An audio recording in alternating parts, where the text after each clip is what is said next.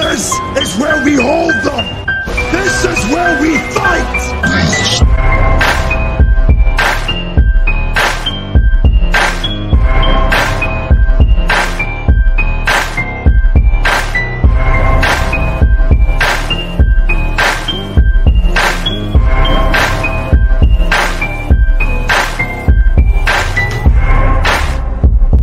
Now listening to Sweep the Rack Podcast featuring Brooklyn Rob and Big Mike.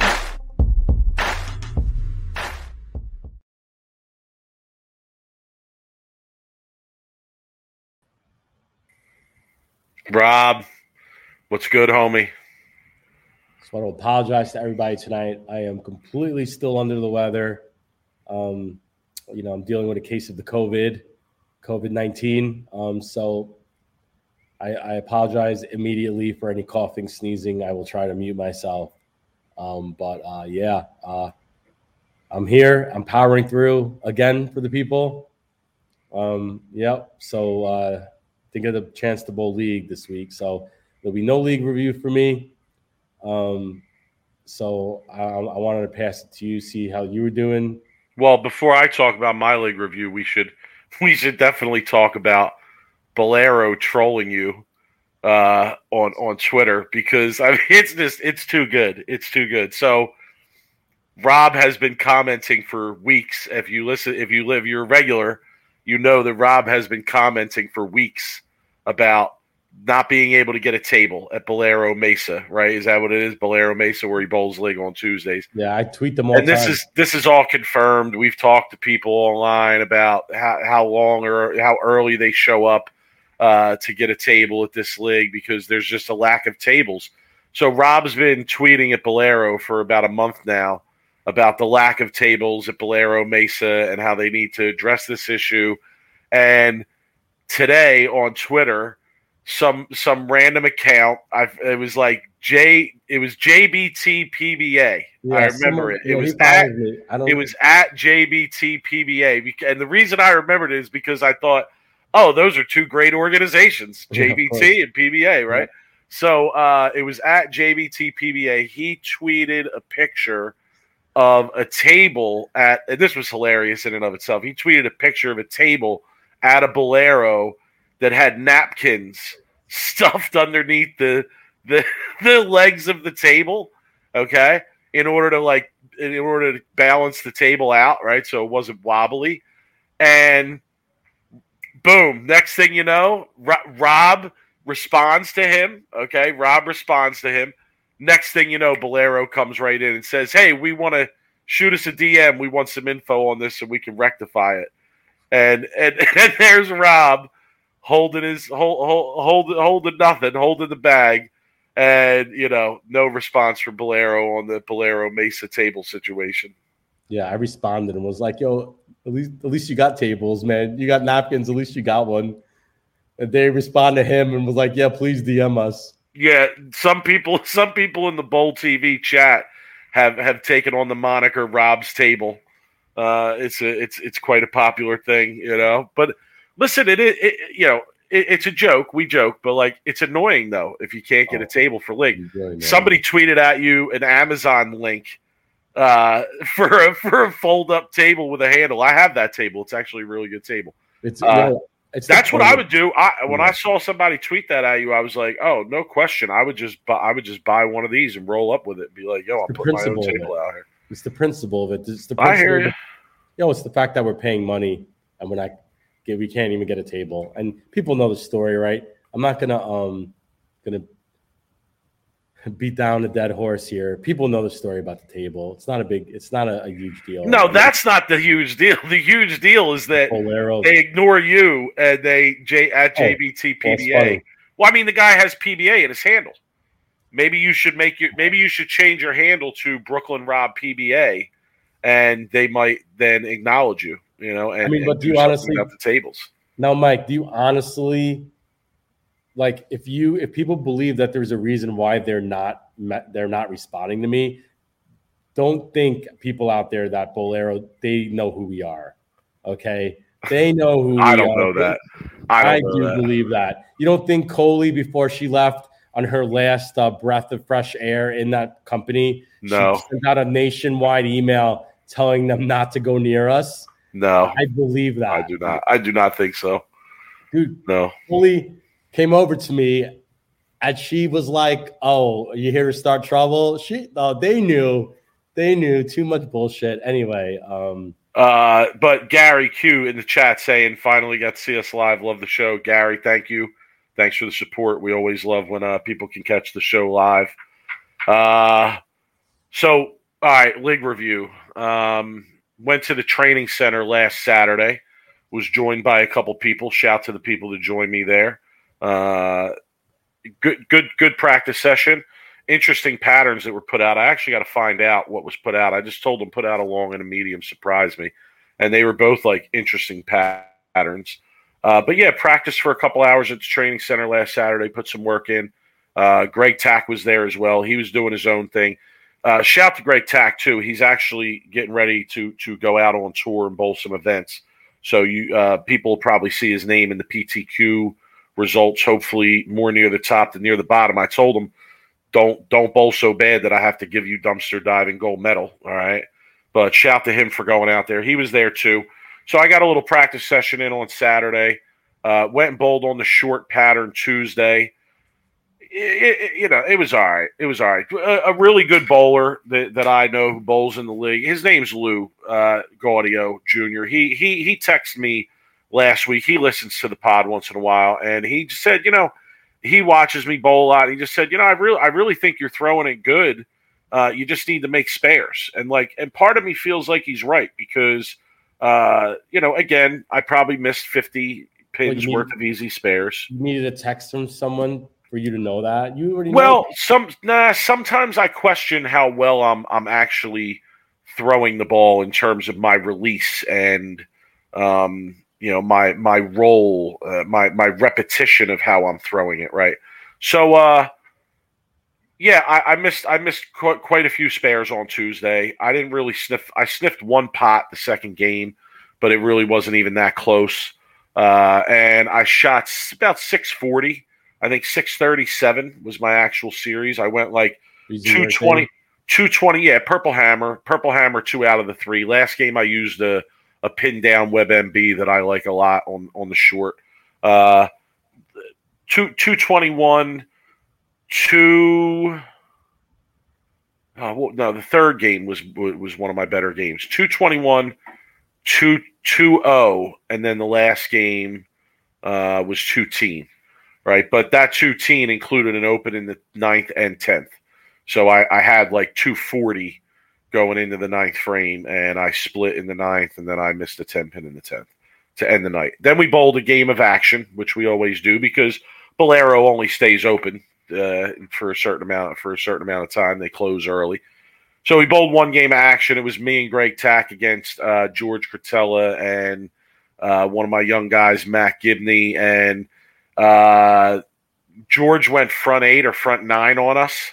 I think he went front 9 on us. Greg went spare, next 8 or next 9.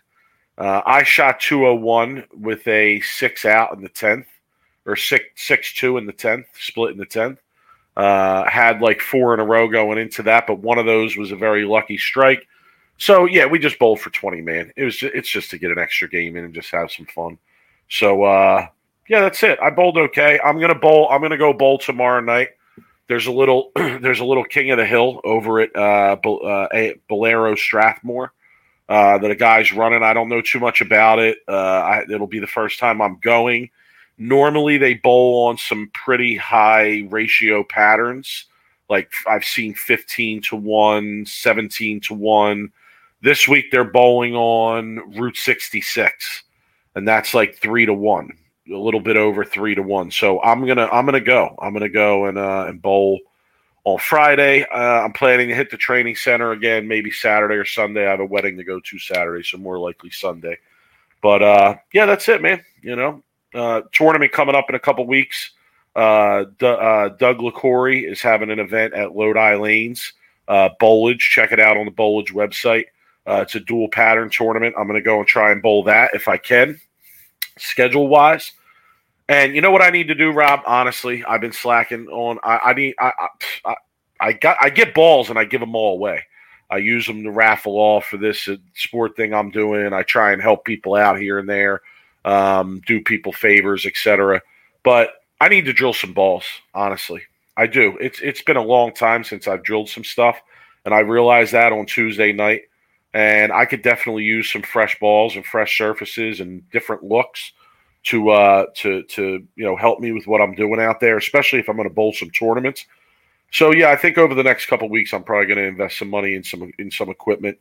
Invest money in practice as well. But yeah, my arsenal's just kind of old and random and not real well taken care of, which is another thing I got to address. But yeah, I got some bowling coming up, so it's been good. You know, enjoy it as always. We have 23 guys on Tuesday. Also, want to give a shout to Rusty Thompson. You know Rusty, Rob, from back in the JBT days. He was laid up because of an injury for a while. And, he came back Tuesday. He's back to bowling again, mostly full-time. His high school team in New Jersey actually just won the overall state championship. So he's got a few more to go before he catches the GOAT. But shout to him for coming out and recouping from his injury. And, yeah, that's it.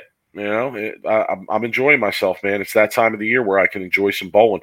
Daniel Fettis, hope I'm saying that right, in the chat says, you better get a Venom Shock. Actually, that would absolutely be one of the balls that's on my list. I've never drilled one. The reason I never drilled one is because I did somebody a favor when the PBA Tour was out here for the Masters one year, and they were supposed to get me one, and they didn't get me one, and I was sour about it for a long time, but the ball's just too good. I need to throw it. Same thing with the IQ Tour. I feel like that's another ball I never drilled and never threw, and I see a lot of people throw and have success with. But I could definitely use a few pieces for sure. You know, so I'm going to get on top of that. But yeah, that's it. That's my leg report for the week. So, I know that's why the people come. So I know anything we do after that is not going to live up to people's standards. So I apologize for the rest of the show. Rob, which way you want to go? I want to talk about betting on bowling. Let's talk about betting on bowling, because betting on bowling is here, and I'm excited about it, okay? I don't even have full access to it, and I'm excited about it. To review a little bit, word got out amongst the bowling community through social media mostly that Bet Rivers – okay, and online, it is connected to a casino in Michigan, I believe. But they have an online casino app, sportsbook app, and word got out that they were putting up odds for futures bets on bowling. Okay, and I looked into it, and sports gambling is legal in New Jersey, in the state that I'm in. It's also legal in the state that Rob is in, Arizona. So I looked it up. I downloaded the app, and I could not find anything on there for bowling in New Jersey. So, excuse me, I reached out to Bet Rivers Sportsbook on Twitter, and they DM'd me back. Okay, they didn't respond to me on Twitter, but they sent me a DM, and here's what they said. They said, we saw your tweet regarding bowling wagers not being offered in New Jersey, but in other states, and would like to inform you that each state has its own guidelines and rules in terms of what can be offered in the market. We apologize for the inconvenience this may have caused, okay?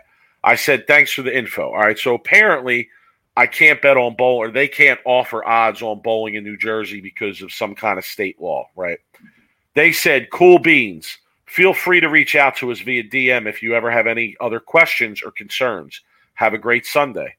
So I text them back a couple days later, and I said, hey, just to follow up, we need expanded betting on professional bowling, futures, match play bets, live betting on whether someone will strike or not.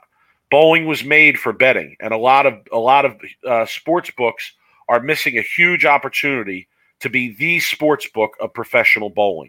I said, you guys should reach out to the PBA and Tom Clark and work something out, because bowling is made for betting. The fans want it, but it is not available almost at all across the board.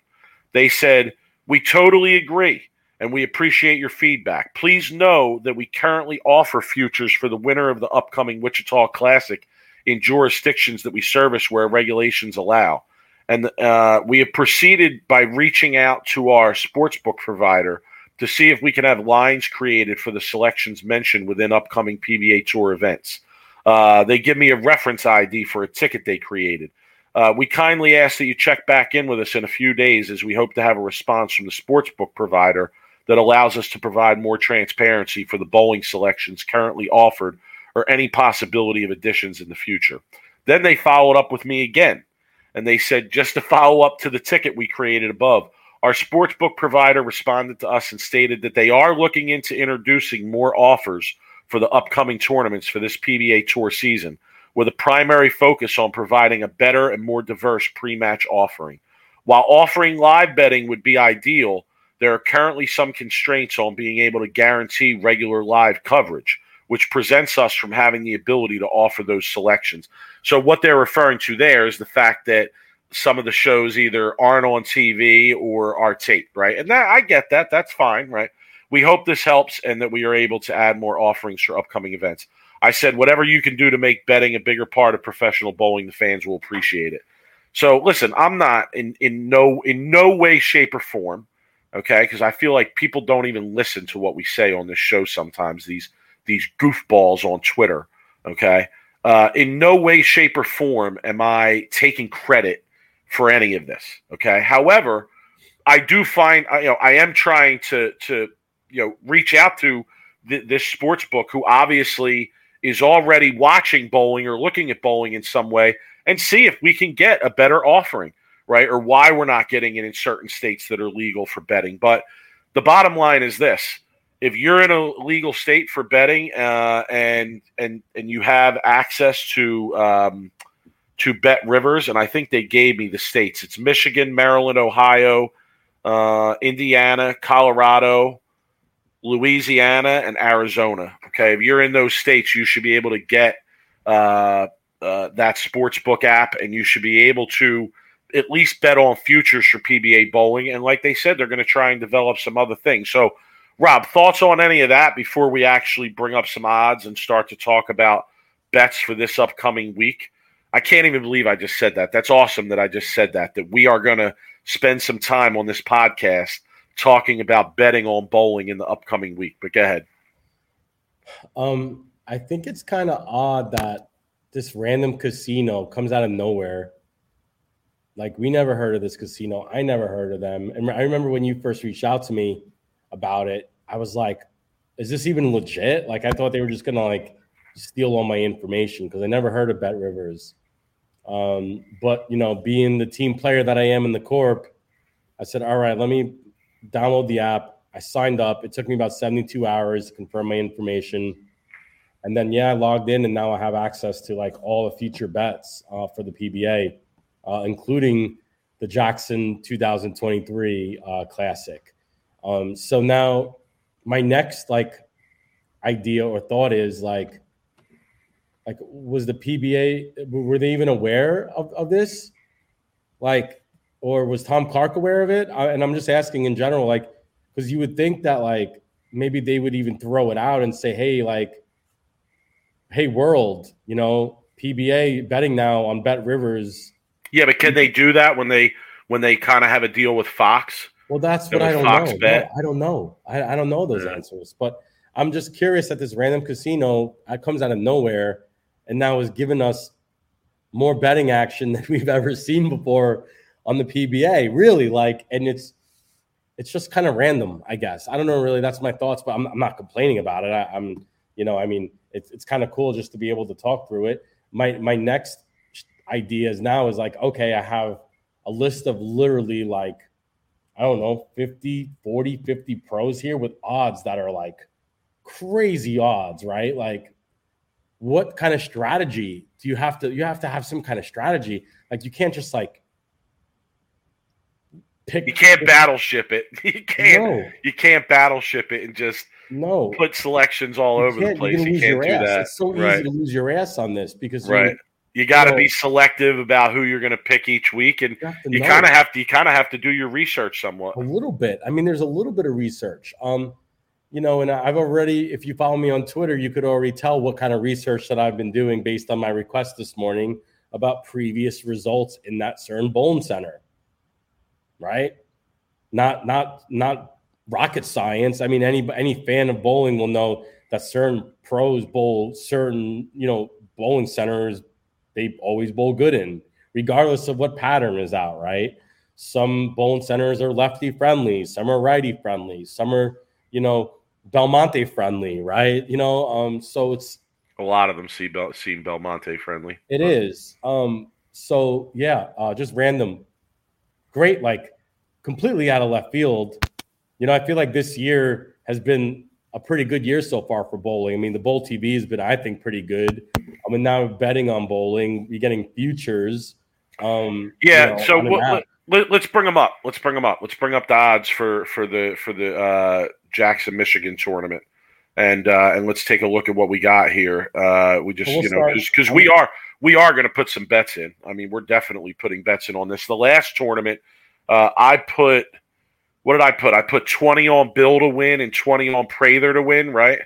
And I black clouded them both. Prather actually injured his wrist in the process of bowling last week, so that didn't turn out too well. Did you end up putting any money on Santu?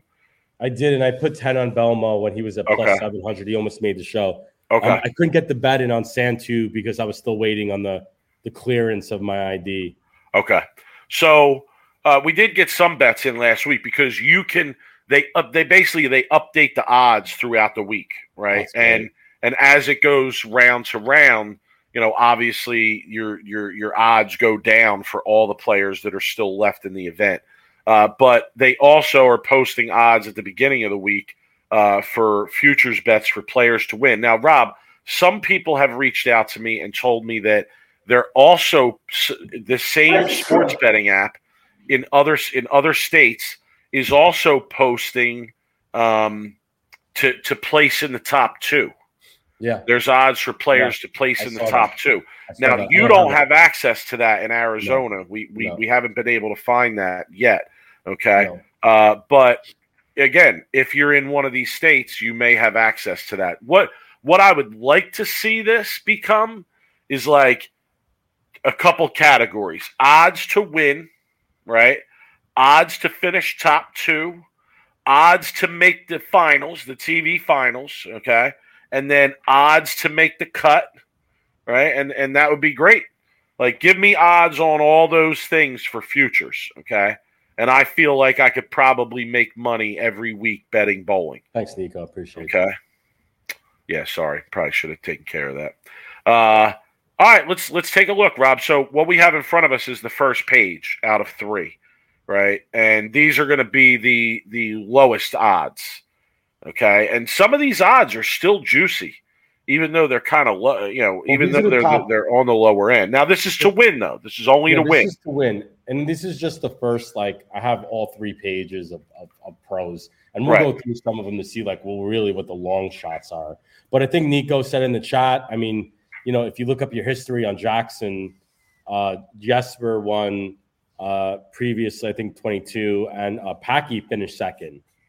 So the Bowling Center is lefty friendly in that regards, where you had two-hander lefties, and I think you also had another two-hander lefty, also I believe finished in the top five. I think I could be wrong on that, or just one lefty, but interesting though, So anybody who sticks out to you here on the first page that you like, personally, I like Jesper. Yeah, right. Of course. Right. You gotta throw something on Jesper, especially 100%. Since he's won here before, right? Yeah. Santu at plus 2,000 doesn't look too bad. I feel like eventually he's gonna win.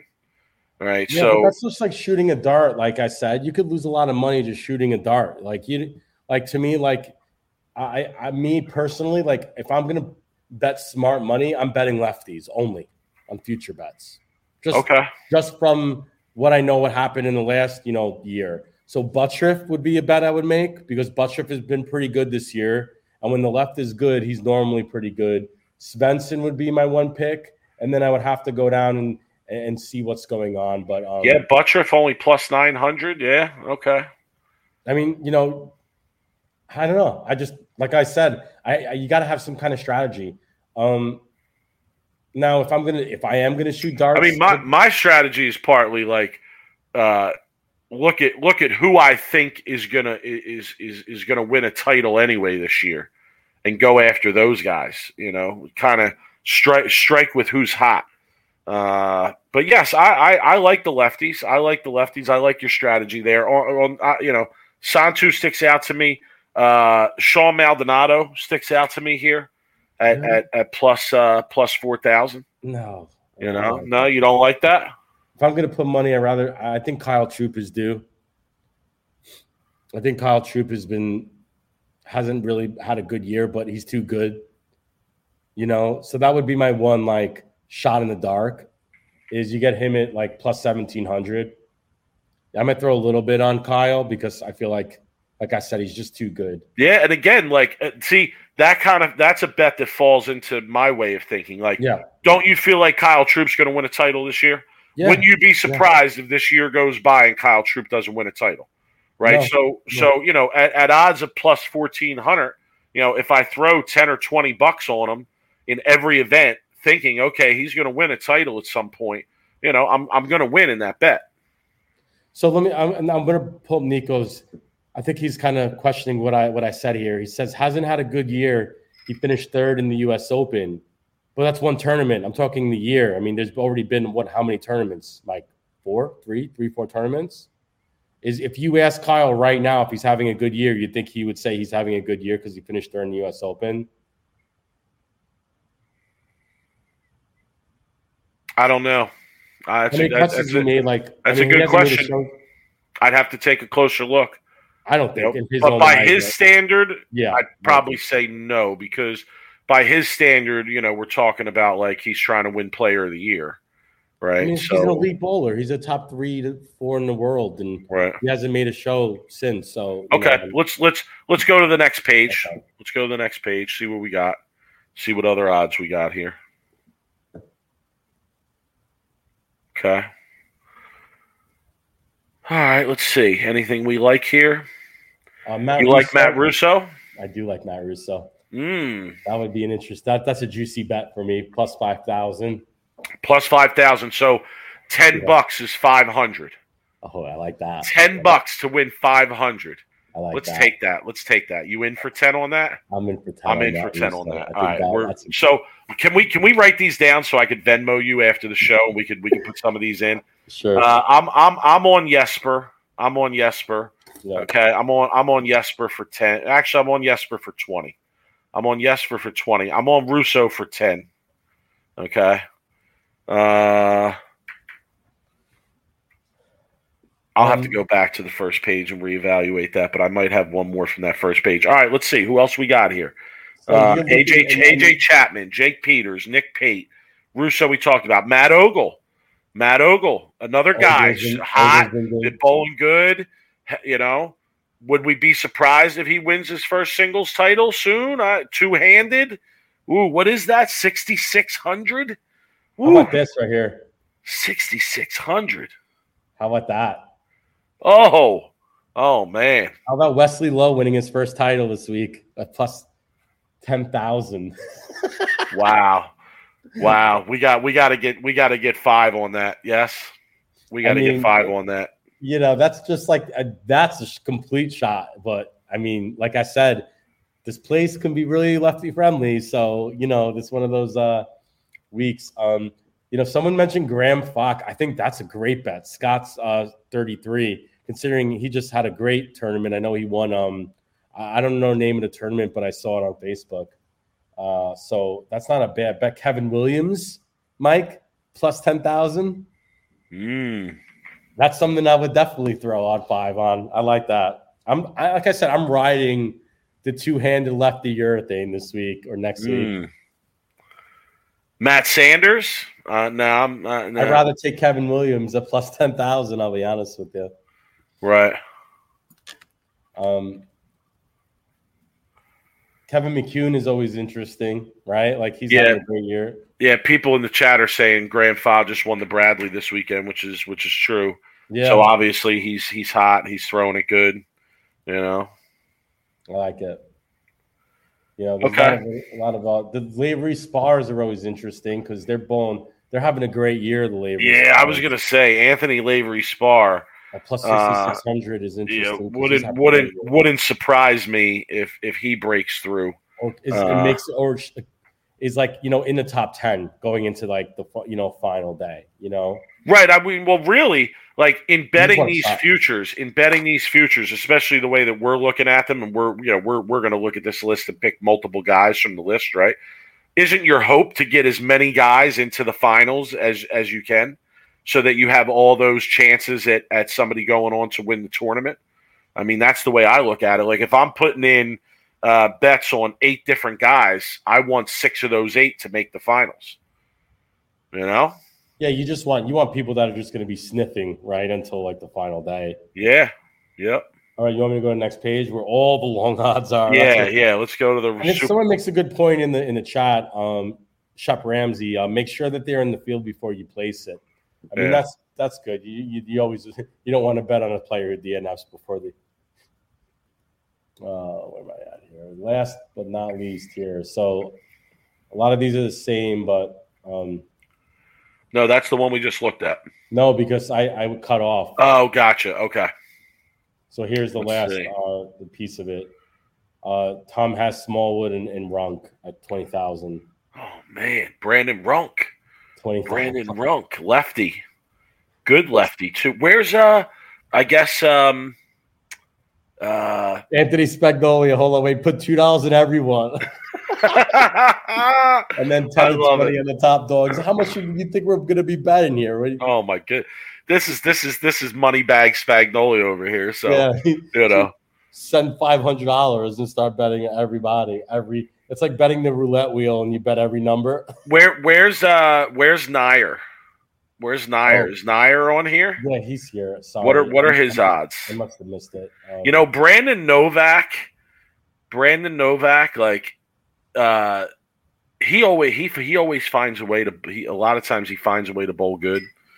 It would be tough for me to imagine him winning, but hold on. Brad Miller's plus 4,000. Shep Ramsey's asking if Brad Miller's an option. Plus 4,000. I think that's crazy odds for Brad Miller. He should be probably in the plus 10,000. So I guess I don't think any of the pros here you could bet. All these guys are already in, right? Does Nair still have to qualify through PTQ? Oh yeah, you're right. Okay, Shep is saying that. Yeah, yep. Nair is in the PTQ. Okay, so yeah, that would make sense to me. I'll tell you though, they should put odds on the people in the PTQ to win the tournament. You want to talk crazy odds, right? There's always like Keiko. How are you not going to put on Keiko right now? Like. I would imagine that once the PTQ's over, they add them. Oh yeah. You know, so sure. We could probably go back. All right, but here's what we got. We got this is at least what I'm going to text you for my bets for this week. Jesper 20, Russo 10, Ogle 5, Lowe 5, Williams 5, Fah 5, Anthony Lavery-Spahr 5, Runk 5. Oh my god. Okay. Jesus, I'm going to be on the Apple all night. So it's 30, 40, 50, 60 bucks. I'm going to be on the Apple all night betting your bets. I know. This is see, if you can access the finish for one or two, they have Simo at plus 250 and Belmonte at plus 300. He's a Belmonte. I know. Belmonte the canned food. They have those guys at Simo plus 250, Belmonte at plus 300 to finish first or second. I got to be honest, Nico. I think that those odds are way too low for me to bet on either of those. You know, I would need much higher odds even to finish in the top two. But you know, I kind of like this list we developed here, Rob. Yeah. I kind of like this list, and just based on like momentum right now. Like for me, like I would probably put a little bit of money on Barrett. Because he's the hottest bowler right now besides Simo on the planet. You're getting plus 1,100 on him. Yeah, okay. I could see that.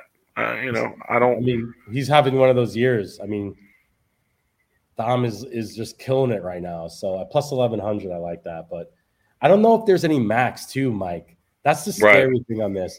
Like, I don't know. I could literally probably put $50 on Smallwood at plus 20,000 and completely take Bet Rivers down. I'd probably own half the casino by the time if that bet went through. They would send me a deed, and they would be called the name Sweep the Rack Rivers. It would be our own, you know, casino after that. Oh no! Now my brother's chiming in. He's starting to get the itch. He gets quiet, and then all of a sudden, he starts. Oh man, this is this is terrible because now when he chimes in, now I feel like I have to throw a little something on Belmo and EJ too, because if he's going to take Belmo and EJ, then I got to have some action there too, because I'm going to be upset if one of the other court members wins and I don't win. You know, you need odds for 300 in the gutter. Dave, you probably weren't listening. When I read my conversation with Bet Rivers, we're trying. You know, there's just complicated issues with making some of these things happen. But all right, well, listen, we've called for it numerous times on this show. I believe, I'm not going to speak for you, but I believe that making betting a regular part of bowling, especially bowling on TV, and even when it's not on TV, I would like to see odds. I'd like to be able to bet on it.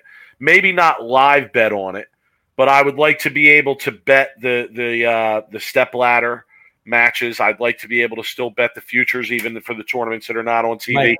But we have called for this for a long time. I personally feel like betting and exposing bowling to betting is one of the most important or most likely successful paths to bringing the popularity back to the sport. And, you know, listen, we're literally putting our money where our mouth is because we talked about it. Now we find out betting is available on Bet Rivers. We went through the process to get in it. Now we're putting the money down. So. Listen, if you're available to do it, join us. Here's what we need to do. Responsibly. Join us responsibly. Let me say that. Put all your money. Put the kids. No. Don't do that. So here's what needs to happen is if betting for bowling gets available in all the states is we quit our jobs and we go on tour full time, but we don't bowl full time. We're just professional betting and we're there at the tournament. And we're looking at the shot and we're looking at the players like horse racing, right? We're handicappers. So we come in and then we run a weekly or bi-weekly show or weekly show out there. And then we charge membership for the show. And then we give players the can't miss, can't hit bets of the week. Lock of the week. And you pay, for the, advice. And you sign up for our YouTube. And I can start wearing tracksuits.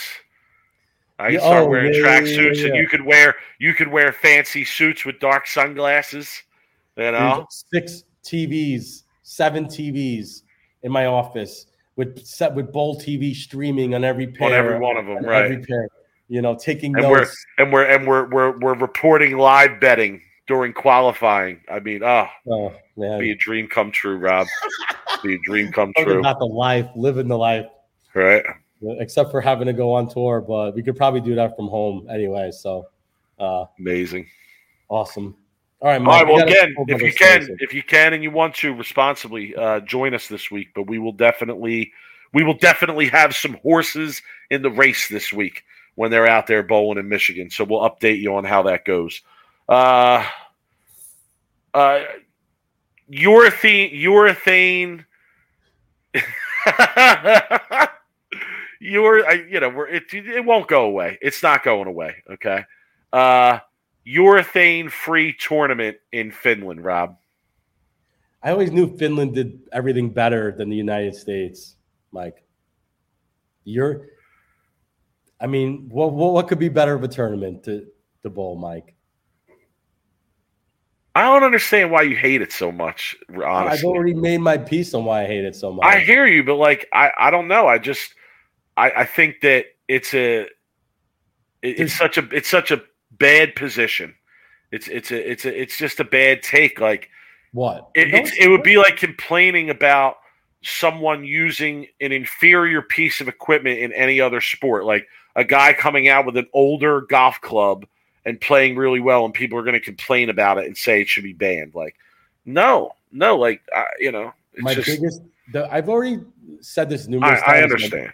My biggest problem with urethane is the fact that it's proven to be get softer as the games go on, and there is a chance that you could be using essentially an illegal ball in the last 3 to 4 games of an 8-game block, and nobody would ever know.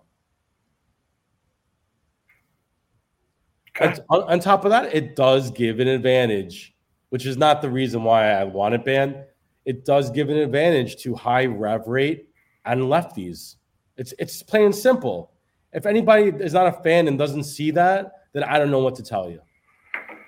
All right, well, there's one person in the bowling world, at least, who disagrees with you, and his name is Jason Belmonte. And of course, he doesn't want a bit to be thrown. Of course not. And he had this to say on Twitter, and I can't wait. I'm not speaking for him, and I'm not assuming that this was in response to the Finnish no urethane tournament. How do you say no urethane in Finnish? No, I want to know that. There's only no urethane. No urethane in Finnish. There's only one right way to say it. No urethane. Okay.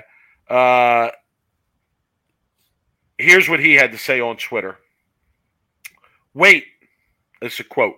Wait. Many called for a throwback to equipment before reactive resin, parentheses, urethane, end parentheses, because the new high-tech balls were striking too much. Now there is an outcry to ban urethane.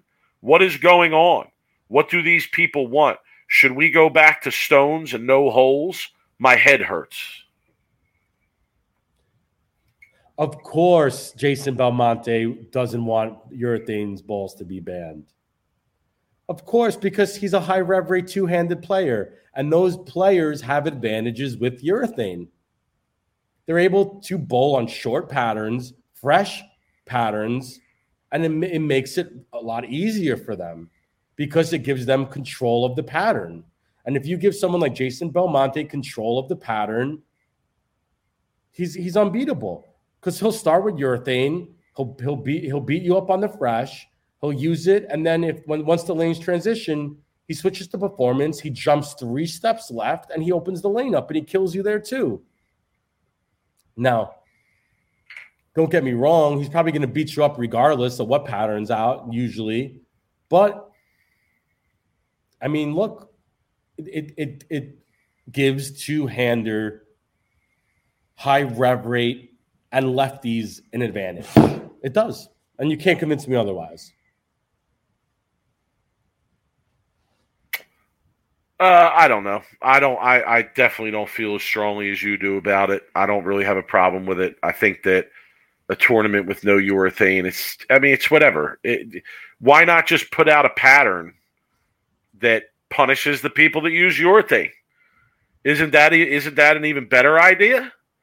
Because then if somebody enters the tournament and uses urethane, they paid their entry and they're donating their money because they chose to use urethane on a pattern that you put out that you couldn't use it on, right? So that's where I'm at with the urethane. To me, what amazes me most about these urethane balls is how versatile they are and how these players find ways to use them in situations where you wouldn't think it likely that they can use them, right? Yeah, so because of the fact of they're very soft bowling balls, they're very controllable. They're the most controllable balls.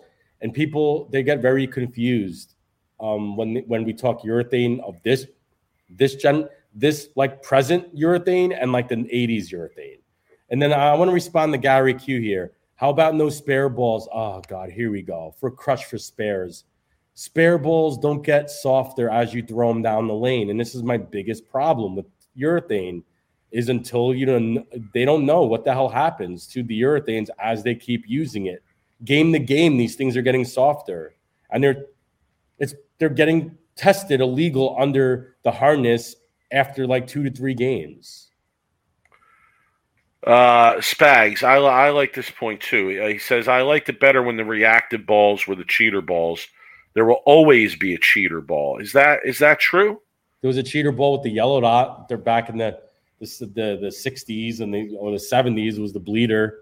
You know, I scoped that shit. I definitely feel like bowlers have a penchant for complaining and making excuses. Oh, well, so bowlers always find an advantage. That's what I'm saying. So, is what he's saying true because of the nature of bowlers?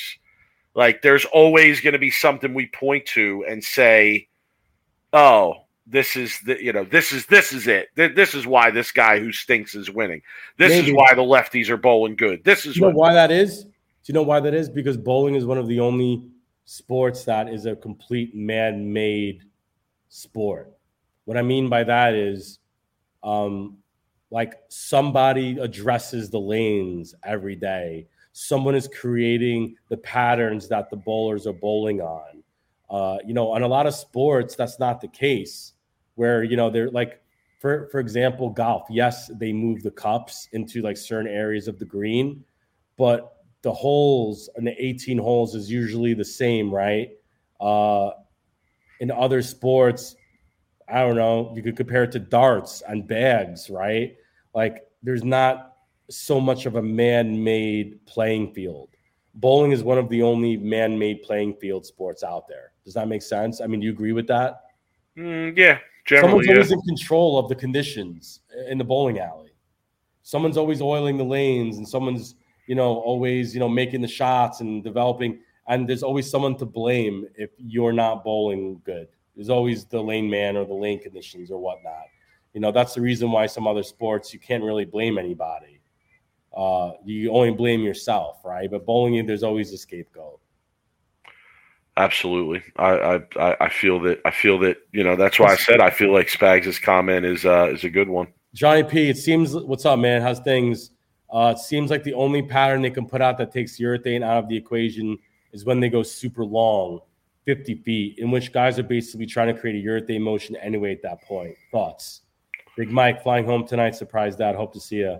Well, either that or I don't know how many mils of oil you would need. I'm not an expert in that, but I'm going to say 40 mils of oil or more.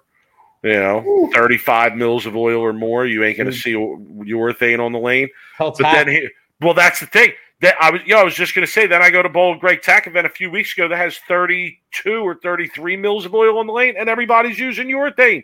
Well, are they bowling good with it? Yeah. Guy shot 278 with it the first game. Pelusic used it for the first three or four games and bowled well with it. That's what I'm saying. I don't understand enough about the breakdown and the specifics of the patterns and the mills. But point being, if you make them heavy enough, right, then you're probably going to take away that advantage. But all right, listen, we continue to talk about your thing. I mean, it's just, it's not going away. This is not going away. I love the heat I get for my stance on urethane. And keep in mind, as a bowler myself, I own 2 to 3 urethanes. So to me, it's like if you don't. Well, you have to at this point. You do. There's no way around it. I only have one, and I feel like, man, I need at least one more, maybe two. It's that important of an option to have in your bag at this point. Let me ask you. I don't believe, and I could be wrong here, but urethane bowls don't crack because of the fact that the covers aren't reactive. So if I'm a consumer, with all the balls cracking these days, and I'm going to spend $150 to $250 for a bowling ball, and I'm a 150 average and 160 average, is it a safer investment for me to buy a Purple Hammer than it is a high-performance ball these days? And the fact that I know I'm going to get, pretty good usage out of it without it cracking? I mean, is that a legit question? I'm going to answer your question with a question. Was the traditional progression of a bowler, especially in our generation, was the traditional progression of a bowler to go from plastic to urethane to resin? Yes. Right? Wasn't it? Yes. I mean, I'm not making that up. I'm not wrong about that, right? Well, I started with a Rex. Remember the Rex, the oddballs? I started with a Rex. I went to a red U dot. I had a black knight, red UDOT, and then eventually I ended up in like a teal rhino pro. Okay, I went, you know, random plastic ball, Maxim, I think it was. Then I went blue hammer, was my first serious ball, first urethane ball. Had it drilled conventional, then went fingertip with the blue hammer, then went teal rhino. Okay, so here's my point on that. Like, why isn't that the case anymore? Why isn't that the case anymore? Like, why don't you see league bowl? You know, shouldn't that still be the progression? Like, doesn't that help bowlers improve their release, their consistency? No, you don't think so? I think it hurt me actually when I was a kid. I would have loved to started with resin, because you know what happened is your style it developed by throwing urethane. I mean, you think about like where we bowled when we were kids. Your style, if you're growing up with plastic and you're growing up with urethane and it doesn't hook, and you're bowling on these lanes that have no stripped back ends, they strip once a week, and you're trying to create rotation with a urethane ball, you're going to completely learn how to grab the ball on the bottom of the swing in order to get the ball to hook. I mean, we all grabbed it when we were younger. Bill O'Neill was super grabby at the bottom of it. Mike Fagan, all these guys, right? And then all of a sudden, high performance was introduced. And then all of a sudden, you had to get the opposite of grab. You had to get really soft, especially when you bowled on short patterns, like 33, 34-foot patterns, high roller, sweepers. Anybody who bowled those, at that time, knew that you had to be really soft. And guess what? There was no handcuff, the purple hammer. There was no cheat ball, the purple hammer, for you to be able to calm down a 33-foot flat pattern. You had to learn how to adjust with your hand and how to soften it up, move left, move your eyes all the way right, and you had to literally circle the whole lane, Brian Kretzer style, in order to succeed on those patterns. Nowadays, they put out a 33-foot pattern like the high roller. Nobody's going to be doing that. Everybody's going to be throwing their urethane, their cheater ball, and just going to be moving right and just trying, and just controlling the lane, and that's the right way to do it. I think there were certain – I mean, I think if you were in the know at that time that you're referring to, then there were ways to, create a cheat-like reaction. I'll say that. I saw some pretty crazy stuff, just guys drilling balls in various ways, certain looks that people had. Oh, I agree. There, some crazy layups I've never seen before. Yeah, there were definitely ways to create that cheat reaction that you're referring to, that urethane is sort of the go-to for now. But yeah, all right. I mean, listen, it's something that we continue to talk about, right? I'm tired of talking about it, but I don't think the conversation is going anywhere. No. Okay. You want to talk USBC college bowling sign-up debacle? Yeah, what a shit show that was. The USBC continues to have a rough go of it. Man. So I don't know. Look, Lou in the chat is saying the Excalibur and Rhino Pro were the original cheater balls. Lou, we were just discussing how is it true that there's always going to be a cheater ball? There's always is that the way that bowlers operate in general. That was we were just talking about that. But go ahead, Rob. USBC debacle. Nico's asking in the chat if we saw the LBC oil pattern. We did. If you want to know my thoughts on it, we'll give it right after. Technically, like a house shot. No, they're actually putting out something that's like 5-1. Oh, really? Yeah, which I would say is not house shot-ish at all. No. Far from a house shot. I don't know why I saw that somewhere. So I don't know the exact details of the college bowling debacle with the USBC, so I don't want to butcher it. I don't want to get thrown out on social media for giving false information. The registration link for the Intercollegiate Singles Championship has crashed numerous times now. Right, I think it's like 3 different times they've released it and it's crashed. But there's thousands of people There's thousands of people who can sign up for this event. So, Steve, that's great. Someone at the USBC opened an email from a Nigerian prince asking for money, huh? That's what it was. Yeah, so they have all these collegiate bowlers trying to sign up for their tournament, right, online, right. And the website keeps crashing. And it's happened, would you say, like three times already? I believe so, yeah. What a nightmare.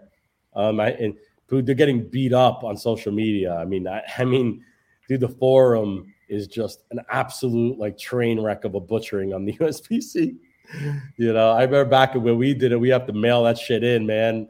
Envelope, stamp, fucking boom, send it in the mail. But then look what happens to the bowl map. They fucking send that shit in the mail and it never goes. So, yeah, man. Well, they didn't have a singles portion when we bowled. No. It was all team, there was no singles portion. It was all team. Yeah. So anyway, so the USBC, man, you got to, like, get your shit together. Come on, guys.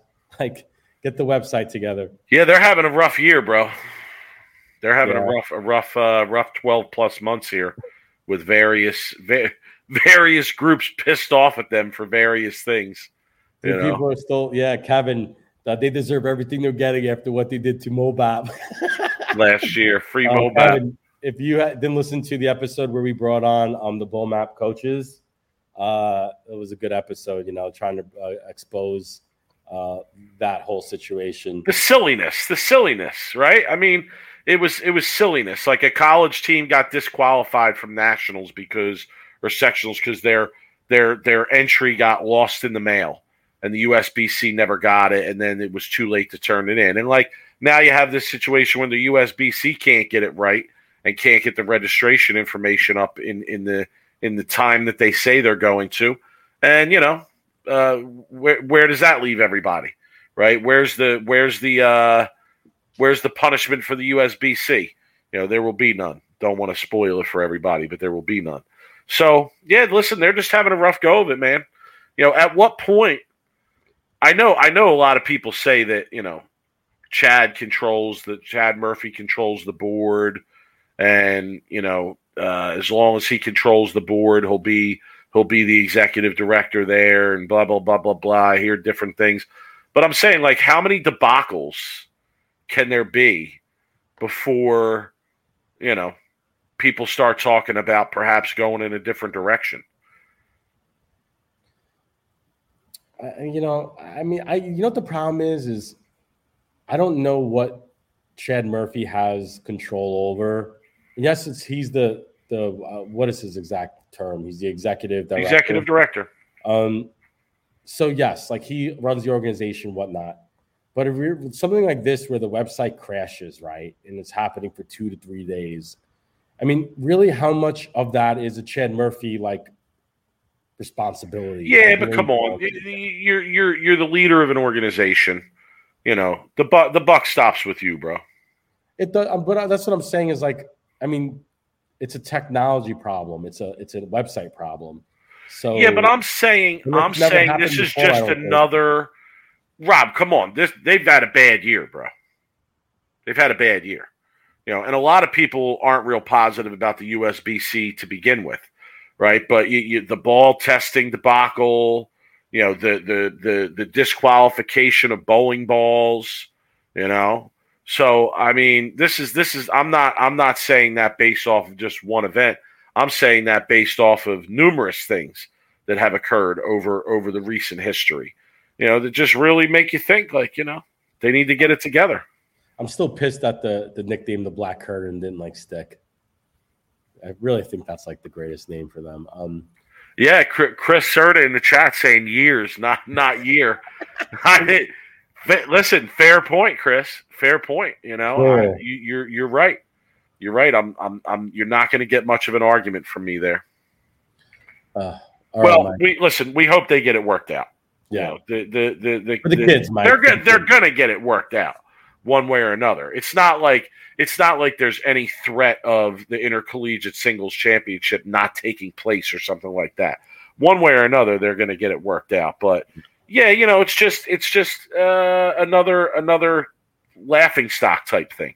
You know, you don't need that. You don't want to see that. So All right, Nico wanted to know our thoughts on the pattern. It's like a 5-to-1 pattern. I watched the video. The video is amazing. If you haven't watched the video, go watch the video. We should actually do a breakdown of the video, Rob. It would be hilarious if we did a breakdown of this video. But they basically have Chris Prather and then a few, it looks like, local league bowlers of varying ability levels. Okay, and yeah, you know, they're basically all saying how the pattern's easy and it's very scoreable and there's a lot of different angles that you can play and it supports different ways that people want to throw the ball and different angles to strike. And then they bring in the guy who designed the pattern and they talk to him. Mike Jay has a conversation with him. And yeah, I just found it to be for the unintentional comedy level to be very high on this pattern video that they released. But it is a 5-to-1 pattern, and I got to tell you, if a bunch of league bowlers show up to this league bowling championship event that they're having, and they put them on a 5-to-1 pattern, and these guys go out and just think they're going to stand on 25 and just wing it to the gutter and whack them and average 230, I think they have another thing coming. So I don't know. I don't know how smart of a decision this is on the part of Bowlero and the PBA, I guess I would say, to start out with a pattern of that ratio for this first event they're having. You really don't know what the makeup is going to be of the people bowling the tournament, and really, to me, it's a lot riskier to put out a pattern like this and have people have a bad experience in the first year than to put out something really easy and have quite a few people just whack them off the charts, because people are used to seeing guys whack them off the charts. So if a league bowler comes to this league championship event for Bowlero and some dude shoots 840, they're just going to say, oh, yeah, one guy, yeah, he shot 840. He was really lined up. No one's going to think twice about that. But if they come to this event and they're a little bit tougher and they shoot 470, they ain't ever coming back to this event. There'd be a lot of complaints. Nico saying the PBA is transparent, but the USBC is not with the Open Championships. But, Nico, come on, you're comparing two things that do not deserve to be compared there. Okay, you're comparing two things that do not deserve to be compared. Like, the Bowlero tournament is not on the same level as the USBC Open Championships.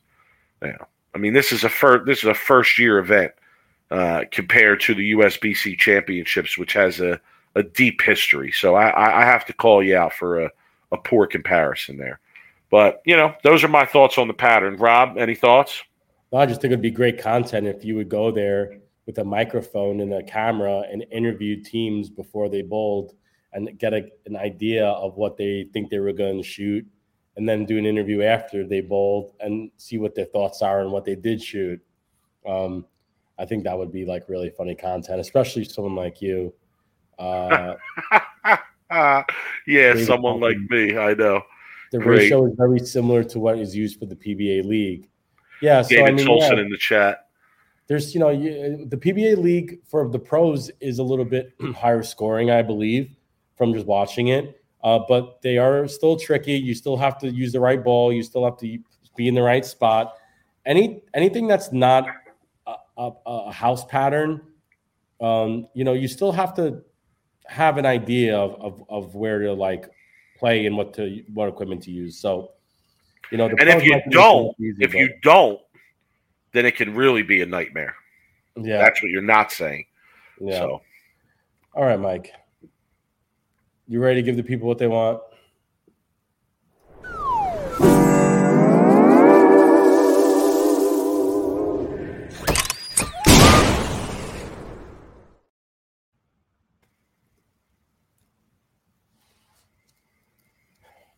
All right, Mike. I'm going to start.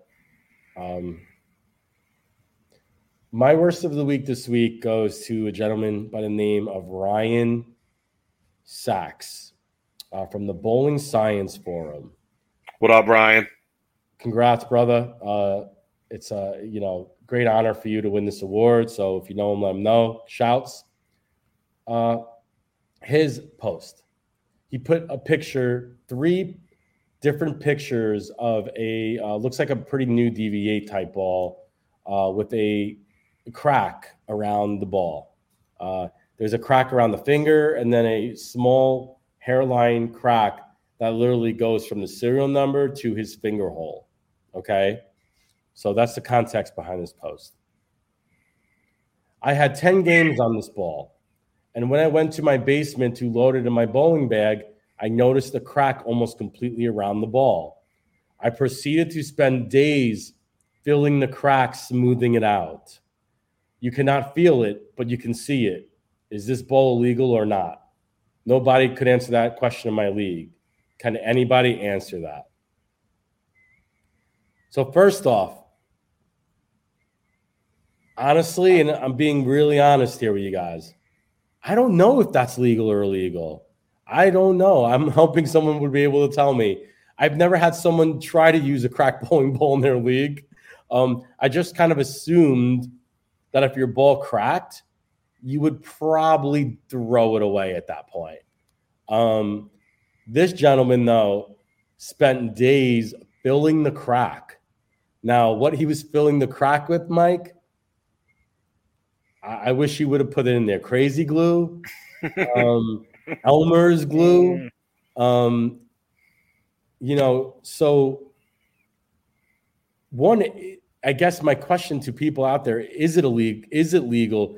Can you use a crack ball if you fill it up with crazy glue? I would imagine no, because you're using some kind of outside, like, chemical. What if he got Flex Seal? Flex Seal? What if he got Flex Seal? Gorilla Glue? So I'm just wondering, like, if I would say it would be illegal if you were using like a chemical. Oh, it's definitely illegal. It's there's no question it's illegal. It's illegal, right? Because you're using no question. But what if you didn't use and try to fill the crack and it was cracked? You could still use the ball technically, right? In league? I don't know. I don't know if you're allowed to use a cracked ball or not. But I would absolutely venture to say that if you fill the crack with some foreign substance, then the ball's probably illegal. Yeah, Brian writes, a crack more than 3 inches is a fissure. I don't know. And not legal. Not legal. Okay. Steven writes, he didn't fill the gap between the core and the filler core material, so when it hits the pins, it's going to doink. That's good stuff. Anyway, so that's my worst of the week. You know, you should if you're gonna do that, you know, like I see these commercial videos on social media for these companies that will come out and raise your concrete, right? So how they do it is they drill a little hole into the concrete and then they put this tube in the hole and then they have a gun that they put into the tube and they shoot this stuff under the concrete that when it expands, it gets so hard that it raises up the concrete. And like, that's probably what you should be using if you're trying to fill a bowling ball crack. You know, it might increase the crack a little bit, but at least you'll have like a good solid surface when you're done filling it. So Fred in our chat, right? I've used the ball with the crack bridge. I think we've all once in a while have used the ball with a crack bridge. I used balls until the bridge fell out. Yeah. I've had crack all around my fingers on plastic. Me balls. Too. I had balls that I could pick pieces out of the bridge. Yeah. Yeah. But I think that's where Brian, the rule that he's saying is it's more got to be more than 3 inches in fissure and not then it's not legal. But crack bridge obviously is not going to be 3 inches unless it's Jeff Riggle's bridge, then that might be crack, might be 3 inches. But other than that, I think that's you're legal to throw a crack bridge. But you know, just for the people who are out there, if you have a bowling ball, it's a new ball and it cracks. You guys need to take it back to the pro shop you got it at or bought it at, and hopefully you guys are buying your balls from a local pro shop. And then they'll usually be able to return it to the distributor to get you a new ball. I know some bowling ball companies out there now, like Hammer, are giving like warranties. Like I know like 1 or 2 year warranties. And I know a lot of other companies, they do give a warranty, I believe. But I would ask the pro shop guys, when you buy a bowling ball, if you're going to buy a full price bowling ball and you're going to spend your money, I would ask them what their warranty, what their warranty policies are with cracked bowling balls. Because, yeah, it is a big problem. This is a good question from Chris in the chat. Do patch pirates deal with cracked balls? Everybody deals with cracked balls, but patch pirates will do is they'll just pay their special discounted rate, which is usually like $5 below a retail price, and then just buy a new ball and then tell. And they won't say anything about the cracked ball. No, certainly not. They will not. You will not see them post that on social media. Oh, no. Well, that's a big no. I remember back in the day when I was a former patch pirate, I used to get emails from the company that used to be like, yeah, you should not put up pictures of your balls cracked. Like, and realistically, you should never, ever, ever write a negative thing about any of your bowling equipment on social media. I mean, it was pretty clear, like, so does that mean then if I'm a patch pirate and I'm doing ball review videos that there's probably zero chance I'll ever say something negative about any of the balls I'm reviewing? Is that what you're saying, Rob? That's exactly what I'm saying. There is a probably – interesting. Unless you have the credibility, unless you're someone like a Belmonte who Storm isn't going to like get rid of. Well, he's not. I mean, but he ain't gonna do it. He ain't gonna do that. No way. Man. No, not at all. You're never gonna find a patch pirate say, "Oh, this ball just doesn't like." Is that good on shore patterns? This is it. Yes, the patch pirates would say that they struck so much with the ball that they broke the ball. That's the way they would promote it. You're right, Fred Hunt in the chat. All right, let me give my worst of the week. Now, let me say, oh, man. I'm going to have to start giving honorable mentions for worst of the week because there's just there's too much good material out there to just give one worst of the week. So I wanted to give worst of the week to Louis Napolis this week. I did. Because you all know how I love Louis Napolis. Not only is this guy doing the patch pirate ball review thing, but now he's venturing into goofy outfits. Okay, in a latest video that Instagram suggested to me, I click on it and dude is bowling in a full shirt and pants rubber duck outfit. Okay, rubber duckies all over the shirt and pants in the ball review video. So I wanted to give that worst of the week. Then I wanted to give worst of the week to 10-Pin Life because 10-Pin Life keeps putting this sponsored ad for a bowling app on all my social media feeds.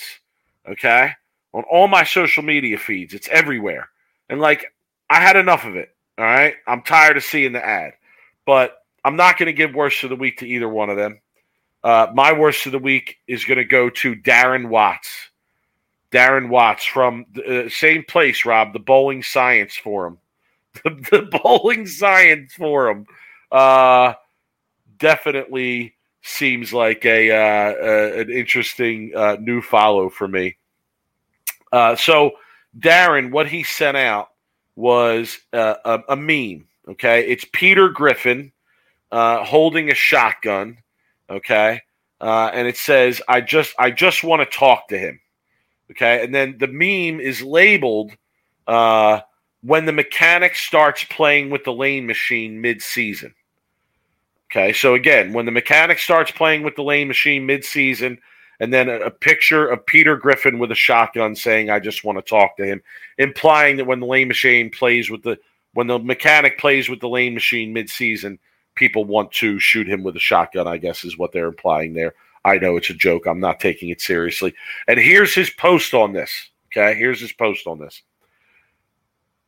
We've recently had our share of lane oiling machine problems and a rehaul on the machine to get a real house pattern with no more OB, finally. after many years, in all caps now. Leave it alone now, especially for people like me that get to bowl one leg and maybe 15 games a month if I'm lucky. I'm sorry. I'm sorry I have to give you worst of the week, Darren. But, you know, come on. See, you know, leave it alone. You know, you want them as easy as possible. You want them as easy as possible. Here's what I don't understand. I'm going to be sincere here. I'm not going to joke around. I'm going to be sincere. And I really wish that there were people out there in the bowling community that would put the comedy of what I have to say aside and really be willing to have a serious conversation with me about this particular question. But, like, why does it seem that so many people only view bowling as fun when they're striking and it's easy to hit the pocket and strike? Isn't there fun in the struggle? No. No? No. For me, there is. Oh, you're a glutton for punishment. You, okay. You like the torture. All right, I guess. I mean. So, you know, it's funny, and we can talk another hour about this topic. We really could. We've done it numerous times. You know, it's some people like to play the video game on easy level, and some people like to play the game on hard level. You know what I mean? Some people like to win, and winning for them is fun. And some people like to challenge themselves. So it's a different mindset for a different person. If somebody's looking just to go and bowl 3 games a week with their friends, and you know they don't want to think too much, and they just want to go there and strike and bowl. You know, there's that's what I'm saying. Isn't the fun in hanging out with your friends? The fun is in hanging out with your friends. It's not in how many pins you knock down. How many pins you knock down should be invalid to how much fun you have, especially if you're bowling with your buddies. I know I just don't get it. I know. Nico in the chat say 10 pin toolkit. Yes. Enough with the 10 pin toolkits ads. Okay, enough. All right, I'm sorry. I had enough. I've seen it enough times. Please. All right. You good? Thank you. All right.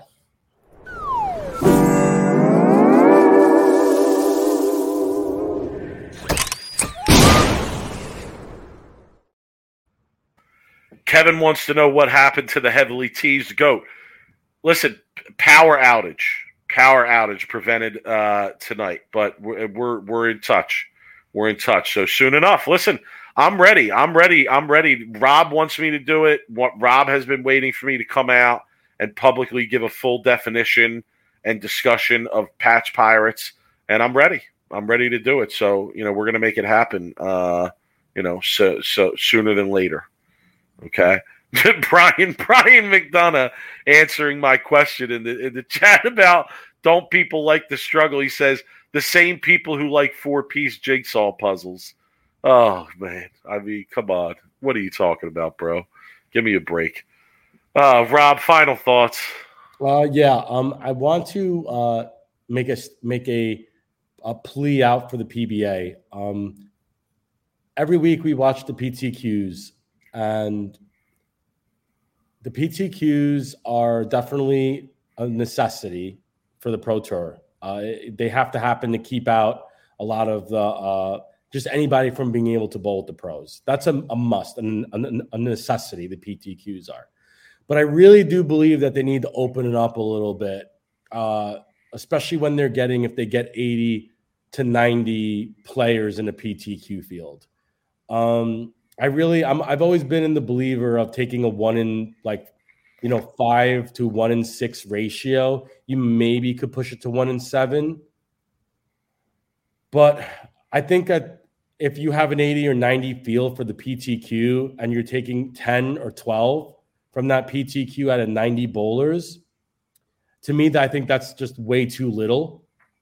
I think you really need to start opening up a little bit more, so a little bit more of the players are able to get into the main field, especially since this year we've seen a lot of players come out of the PTQs and actually make the show and consistently make the shows. So that's my final thought. I just depleted the PBA to, you know, think about if you're getting 80 or 90 people on your PTQ fields to maybe think about starting to take maybe 15 or 20. And I know that might throw the numbers off for pairings and whatnot, but I think they should be able to try to make that work. I just would like to see more people get in from the PTQ if they're getting a certain amount of entries. That's my final thought. I actually had, and I want to bring this up. You know, we love speculation here. Charlie Tapp, I mean, obviously somebody who has good sources, I would imagine, says rumor has it 30-man fields next year. So they're going to go back to a more exempt type format, I guess. I mean, is what they're looking at now. Why would they do that?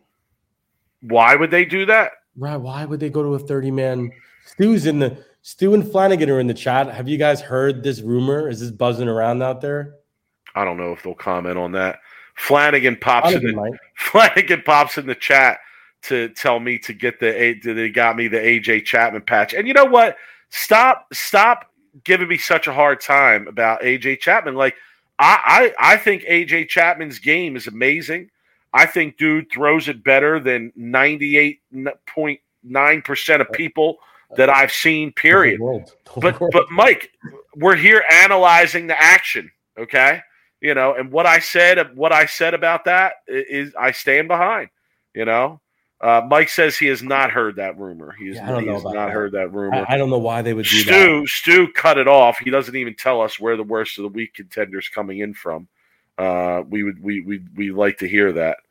Anyway, what do you think about the PTQ? I mean, what are your thoughts on that? Am I off here? I don't agree with you. You don't think a 90 entry PTQ, they should still take 12? I don't. Honestly, I think the whole system needs to be redone. I do. I feel another Big Mike blow up the system. I feel bad for the guys that are out there bowling the PTQs every week. Stu doesn't want to open up the PTQs because he knows he opens it up to five more bowlers. They're probably going to beat him when they make the main. Oh, that's terrible. Stu's been bowling good this year. Shout to you, Stu. I've been riding with you, bro. But really, he's saying that Barnes saying you might want to be in the top 30s to be totally safe. That's an interesting quote, especially given what Charlie's saying in the chat there. But you know, here's my take on this, Rob. It's cool. I know that it's cool in bowling that we often get different guys on the show, and I know that that's something that we all like and we all enjoy about bowling. But I don't think that that the fact that we don't give enough opportunity for the known or the best or the highest performing players to be on TV more often on a more regular basis, I don't think that has helped bowling over the years. You know, when I watch a sport like tennis, or I watch a sport like golf again that has a very limited field, right? You see the same guys week in and week out, right? And the same guys performing well week in and week out, making the finals week in and week out. Tennis particularly interests me because really they give a huge advantage to the guys that are ranked number one, number two, number three versus playing against these lower ranked players. So you often end up with the same matchups at the end of the tournament that people want to see. And in bowling, you don't get that a lot. You know, a lot of times you get a mix of established guys that you do know and are familiar with and newer guys that you aren't so familiar with. And let's be honest, Rob, like they've done a terrible job of telling people stories, right, and giving the fans a reason to get behind a certain player. And part of that is because you're always seeing different players and there's always different guys in the mix. Given all that, given everything I just said, and you're going to think I'm nuts. We're going to have to do a whole segment on this on the next Thursday show. I'm actually kind of convinced that we need to go with an even lower number of players. Like, I'm not so sure that the tour shouldn't be more than 12 guys or 18 guys. And here's why I say that. Here's why I say that. He's too tired and too sick to hear my takes. COVID, man. I got it. Now I got to hear this shit. We will back burner this until next Thursday. All right, but we'll put it on the list to talk about next Thursday. But I honestly, like, if you just had 12, 16, maybe 18 guys that had regular spots on the PBA tour and were out there competing every week, you would get to see the same guys on TV every week. And it would give the tour a chance to put their efforts behind the best and most popular players out there, right? And you know, I would just like to see what would happen. Now, with that said, I would also create some sort of lower tier competition, sort of like you have in golf with the various tours.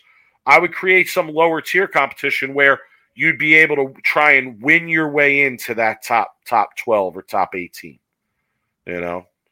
So I would just like to see, I would like to be given a shot to build the stories around the players. But the only way to do that is to focus on a smaller group. I understand where you're coming from, because, like, I'm just using this as an example now. It could be a really bad comparison. But, like, something like the UFC, right? If you watch their pay-per-view, usually their main event is somebody who everybody knows, right? Usually the best in the world. I know John Bones Jones is fighting this weekend, right? Everybody's going to be watching because this guy is one of the best, or he was the best in the world. And then, you know, your undercard fighters are usually more of your up-and-coming fighters that you really don't know. And then they get a chance to prove if they're that good. So I get where you're saying, and tennis is a good comparison. Golf is too. You see the same players, but I want to pitch this for next week. I want to talk about this next week. Okay. I want you to put a plan together what you would see the tour. Stu's going to have Twitter mad at him because he's saying Mike is awesome. I'm going to make that my banner on Twitter. He says, I turns your – into Fisher-Price live bowling. I'm not sure I follow there. Stu's having a problem. That's the English. That's English. You know, I have to old English version. Yeah, that's. I should be able to read that. That's the old country. I should be able to read that. I teach Shakespeare. I should be able to interpret that. No problem. I can't even interpret old that. Old country dialect.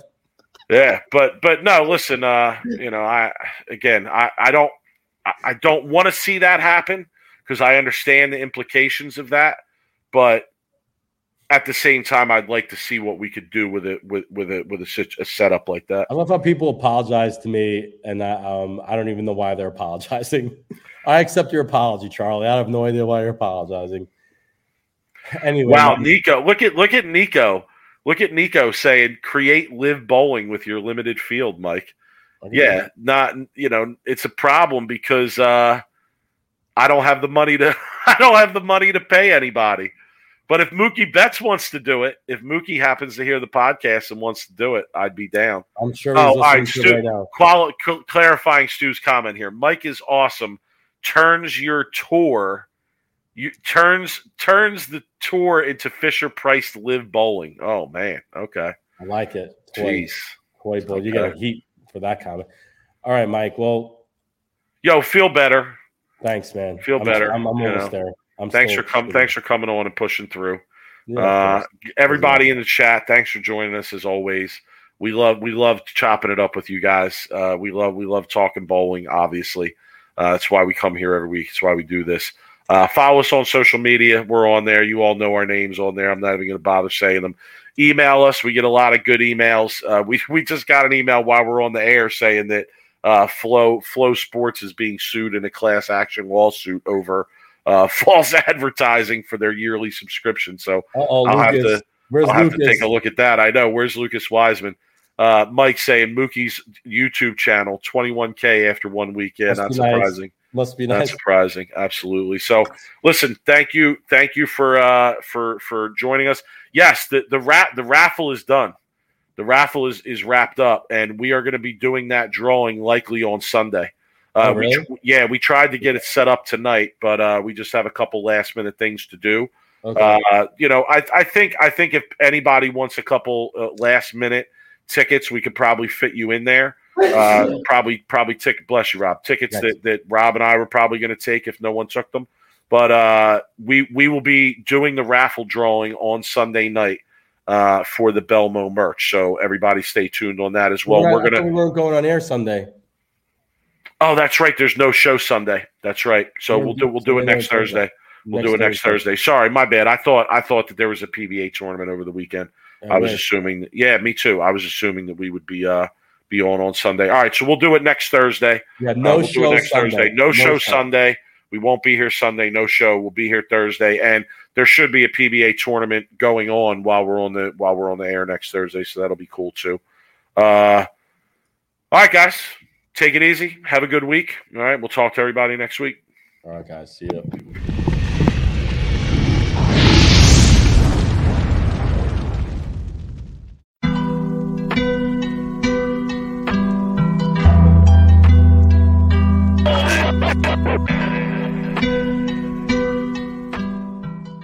You are now listening to Sweep the Rack Podcast featuring Brooklyn Rob and Big Mike.